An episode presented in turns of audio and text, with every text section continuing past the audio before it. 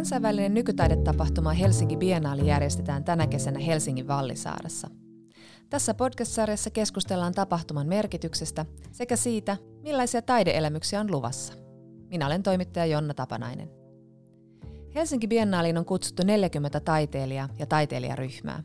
Yksi heistä on Daphna Maimon, Porvoossa syntynyt ja nykyisin Berliinissä asuva taiteilija, joka luo performanssitaidetta, osallistavia tapahtumia, videoteoksia ja installaatioita. Maimonin teokset tutkivat yhteiskuntaa ja sen patriarkaalisia rakenteita liioittelun, uudelleen kontekstualisoinnin sekä usein absurdin huumorin keinoin. Vallisaaren hän on luonut videoinstallaation nimeltään Sulamattomat. Biennaalin kävijä siirtyy ruutikellarin astuessaan toiseen ekosysteemiin, maailmasta vieraantuneen ja turtuneen Shelley-hahmon suolistoon. Haastattelun tekohetkellä Daphna Maimon oli ollut installoimassa viikon verran teostaan Vallisaareen. Kysyinkin häneltä ensin, miltä on tuntunut päästä viimeinkin työskentelemään teoksen pariin.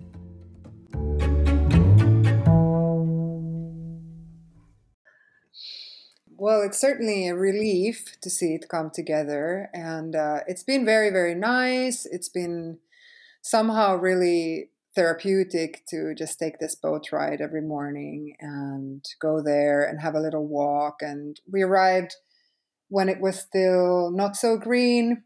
And within this week, it's just become completely green. So we just see the whole landscape change. And um, it's been really, really, really gorgeous.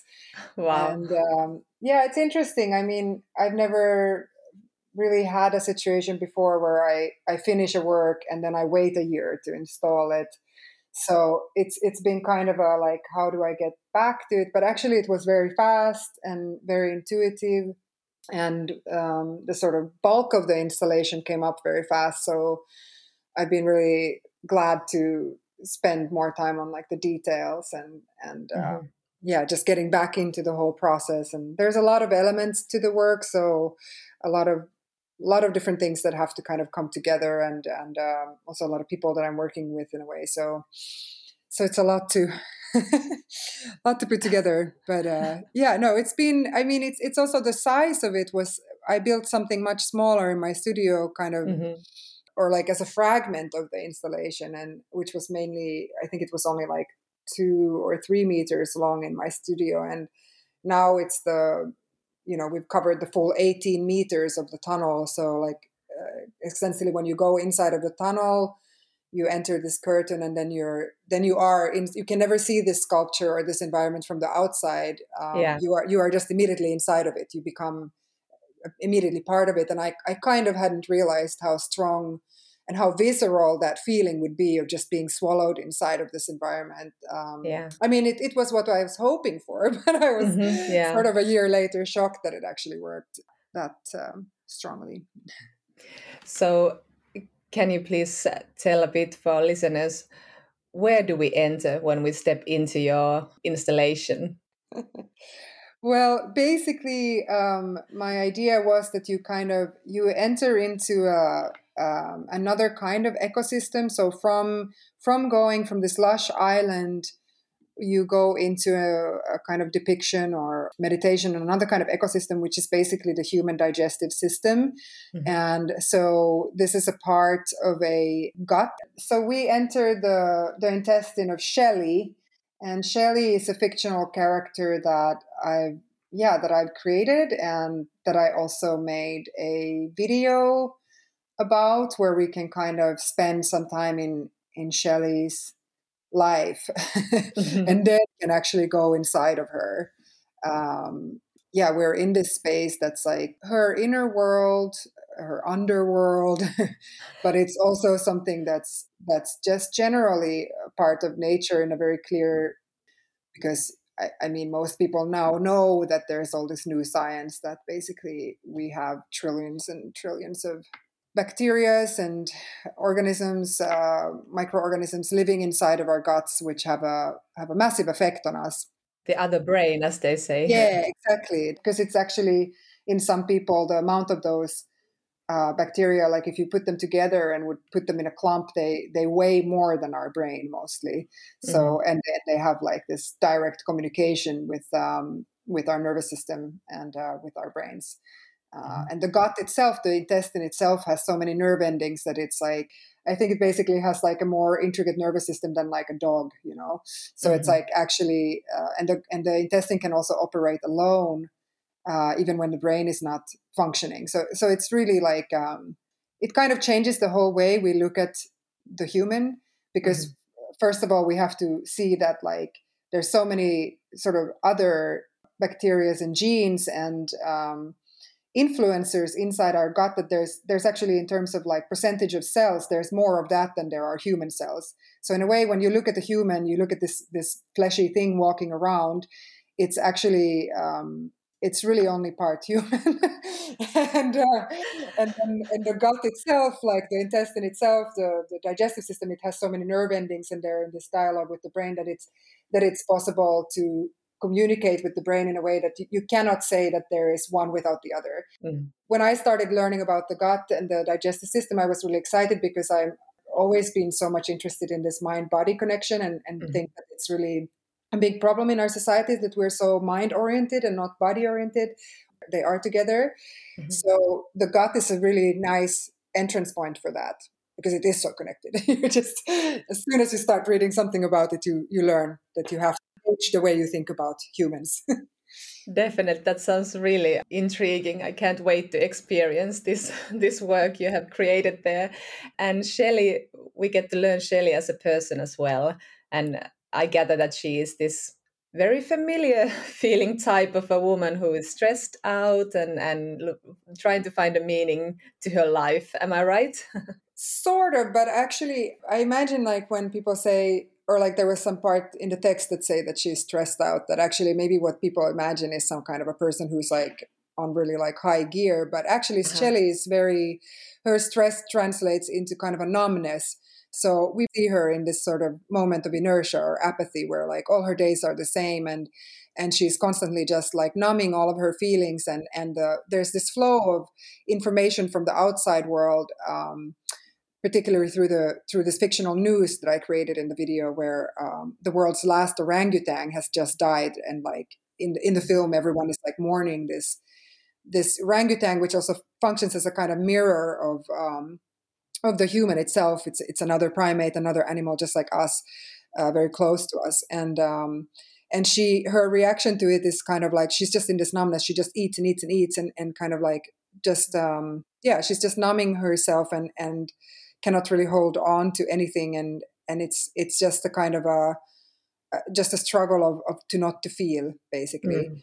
and yeah. I, I think in many ways this is what we do maybe mine the video is a, a bit of a direct uh, uh, kind of translation of that but i think in many ways this is this is kind of what we do with the ways we're dealing with with life now we we obsess about one or another thing or you know we put our time on social media or buying things or whatever you know we just do we never get to the core of things and and we focus on symptoms and prob like instead of like looking at what the constellation of the situation is it feels oddly timely with the pandemic as well when we have all turned inwards and mm. we have hmm. started to feel really anxious even though we haven't been touched by illness or losing mm. loved ones or something like that but we have all suffered a lot and and felt maybe quite numb as you said and and also not being able to handle our bodily reactions mm. with mm. the mind because they've been in there's this imbalance i feel like there's memory loss and people are like feeling these weird aches and what do you feel like did the pandemic bring some other level to your work? Well i mean absolutely like on on a couple of ways mm-hmm. one way is that um, i i shot this video uh, in the end of february 2020 uh. Ah. And at that stage, there was had been just very few reportings in in Europe, or it was kind of mid February, let's say, mm-hmm. of mm-hmm. like, okay, there's some virus in in you know China, and, and our reactions being this kind of similar to always like oh it's somewhere else you know like we just sit here yes. comfortable and then like and then the thing is that the video basically de- depicts this like extreme alienation of this woman who's just like inside all day long bombarded by news and all she does is like heat stuff in the mic heat meat in the microwave basically like various processed meats and um and the thing is that everyone i showed the video when i was editing it they were like oh like did you did you shoot this during lockdown? Like this is about lockdown. And i was like no it's actually not. I had no idea about lockdown. But it's it's it's kind of crazy. Like i almost want to put like a sign somewhere like I did this yeah. before lockdown, but obviously I can't. but it's it's really like uh, it's really kind of insane how like in a way I almost felt like the video became hijacked by by this experience of everyone of being locked into their like you know mm. their their boxes their apartments that they live in but on another level if there's something you know positive to take out of, of a pandemic like this is that i i think a situation like this can really open for uh, you know larger institutions and larger just people in general a way of thinking where we we start to understand that that we are really not alone on this planet and for example like this kind of virus is now basically coming into our existence as something that's like starting to collaborate with us maybe in a negative sense but it is mm-hmm. doing that you know? It is like we you know now we're all getting uh, vaccinated and and that becomes part of us. And so it's it's like we really are just not alone in in this way. And and i think that um the understanding of of how big of a part the body is and how the body translates also mm-hmm. all, all, all of the things we're going through like i think that's really um, makes it more clear so in a way it, the pandemic is just highlighting these these sort of topics that i'm interested in yeah, and this is not the first time you've been oddly timely when with your work mutating Mary. You yes, you, it was really funny because the, in the center of that was the, the historical figure Mary Mallon. Yeah, who was called the Typhus Mary, and she was her, she was the super spreader of her time. yeah, so, she she was the first. She was the first known super spreader of history, basically of medical history. So it's pretty weird. Yeah, that was the work I made before. Exactly. before like pretty weird the sign again. this was made before the lockdown. I know. I'm, I'm, kind of like I'm like okay. Um, yeah. what, what, can I do next? That I don't like. no, that's that's too egocentric. I, it's not like I'm causing these things, obviously.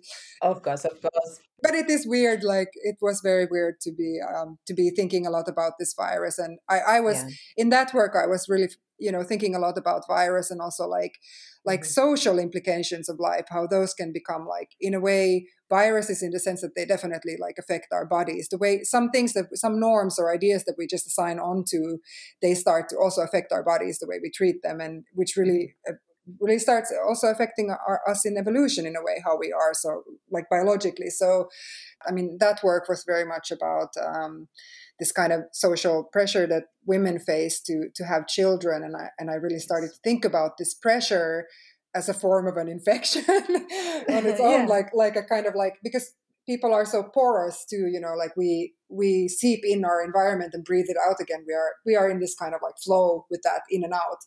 If something is going on in, in society overall that that is deemed to be what you have to do or you're kind of destiny or something it's it's very hard to to actually do something else. Or even if you want to do the same thing it's hard to do it from a perspective that you actually understand what you're doing or like yeah. you know what i mean? So it's so it's kind of um, yeah. Yeah. Well talking about body it's really interesting how you have dealt with female body in your mm. work and also now with the shelley's body. What do you think is this fruitful area for you to study the i don't know patriarchy or the world through female body? Somehow yeah because um, you know there are so many not just injustices but like things that have been kind of normalized. And at the very mm. you know there are so many different areas of of oppression or these kind of yeah problems. But of course like somehow one of the very i don't know if it's weird to say basic ones but like one of the very rooted ones is obviously the ones between like women and men because it just like affects mm-hmm. everyone basically you know yeah. this thing just really affects everyone and it affects how our societies have been built and and this this thing of the the separation between body and mind and also like who gets to be considered more mind and who more body um exactly. you know is a big thing and and that's also something that pours over into the way we deal with like other races or animals um so I, I think for me, yes, absolutely. It's it's uh, and it's also I am a woman. I've been I've been uh, you know uh, socialized as a, a, woman, and I am that. So it's it's like I I always draw from somehow my own mm. life, like all of these works are it's always a way for me to understand my own own life in a way so you know yeah yeah but then then i'm interested uh, you know i'm i'm just interested in what that means on a larger term not just for me uh, personally you know? Exactly. But like feminists say there's always the political aspect of personal experiences and and when you dig into something that's meaningful for you maybe you can touch larger audiences. Yeah for sure. I, I think it's important to talk about things that are are close to you and and um, mm. and that you un, you come in t- into touch with. It's very easy to to say things from afar and you know post things online or whatever but and then feel happy that you did something but but I, I, honestly i feel that's a bit bullshit. Like i really think people need to mm-hmm. dig deeper go further and, and yes because any kind of change can only come from like some form of like human self-reflection you know so if you don't start yes. there how are you going to change anything like because it's it's the systems are what are fucked it's not sorry mm-hmm. yeah, yeah. oh my god so so it's like you know we can't just like start attacking symptoms around or like or thinking that if we save like one orangutan that it will change everything you know it's it's a tempting idea mm-hmm. like i also like often when i like especially if I come home a bit tipsy, I start like donating money to like various like apes and stuff like just to like feel better. But yeah. I understand that this is just like a like a plaster or some kind of a I mean, I don't know. It's not like I'm trying to do work on myself. That sounds a bit too like high high hatted or what you could call. But like, mm. it's more that I'm just interested in how I tie into all of these things and how we generally form our ways of thinking and behaving in the world, and and how we're very stuck yeah. in all these like patterns and systems that just have been given to us and they're really rooted and and I don't know if it will ever change. I honestly maybe humankind will die before there will come some other so because I, I yeah. I'm maybe yeah. not so optimistic about um, about the capacity of people. we don't think very far and fast, and we just want to be satisfied quickly. So yeah. maybe I'm a bit pessimistic. Yeah, it's it's hard to be optimistic during climate crisis and pandemic. Yeah, but even before, I, I, think even as a child, I also, you know, yeah. I, I yeah, I grew up in a family where we were very different. We we had part of my family is like um, not from Finland and stuff. So I, have kind of always seen mm-hmm. things like I've seen a lot of judgment and yeah, yeah. Mm-hmm. But Daphna Maimon, your art is also known for I don't know it. It depicts still also the beauty of life mm-hmm. in a mm-hmm. way it touches something deep in us and i feel like you are a storyteller but you don't control the story that you are able to let go of your creation and let the visitors or the one who's experiencing your art to form her own story would you say so is that important to you yeah or what is the beauty of letting go of the control because your work is very much immersive or participatory yeah. No, it's super important because I'm I'm only one perspective and my perspective is really biased. So if I would do things that just tell people how to think, I would just be replicating like some some messed up narrative, you know. So it's yeah, it's really important to leave some kind of openness and experience. Yeah.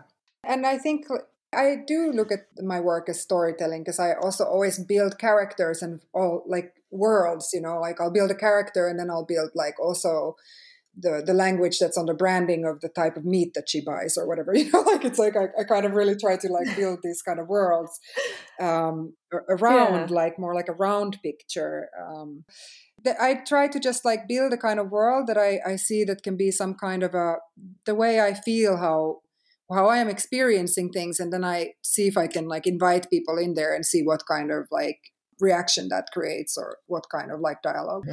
I really like to play with the audience. Like I love this kind of moment where like people are a bit like um they're like oh no what's happening now or like what like, yeah. or like or that I love ridiculous moments where people just like cannot do anything but like kind of laugh, but not laughed out, out of some kind of slapstick, but more maybe because it is so tragic or because it is so absurd or whatever. Yeah, yeah. I, I like to give experiences. I think the beauty of life is that we that we're here together and we can really experience so many things by being relational. Like that's I mean, that's also how we evolved by being able to believe in things together. You know, that's what puts us apart from any other kind of animal that that we can create fiction and, and we can through this mm-hmm. fiction we can actually talk on on planes that aren't just realistic, that aren't just this happened, does happen, but it's like, you know, we, we go to some other level. Like, so, but you have to leave space for other people to imagine. Otherwise, you, otherwise it's just like dictatorial.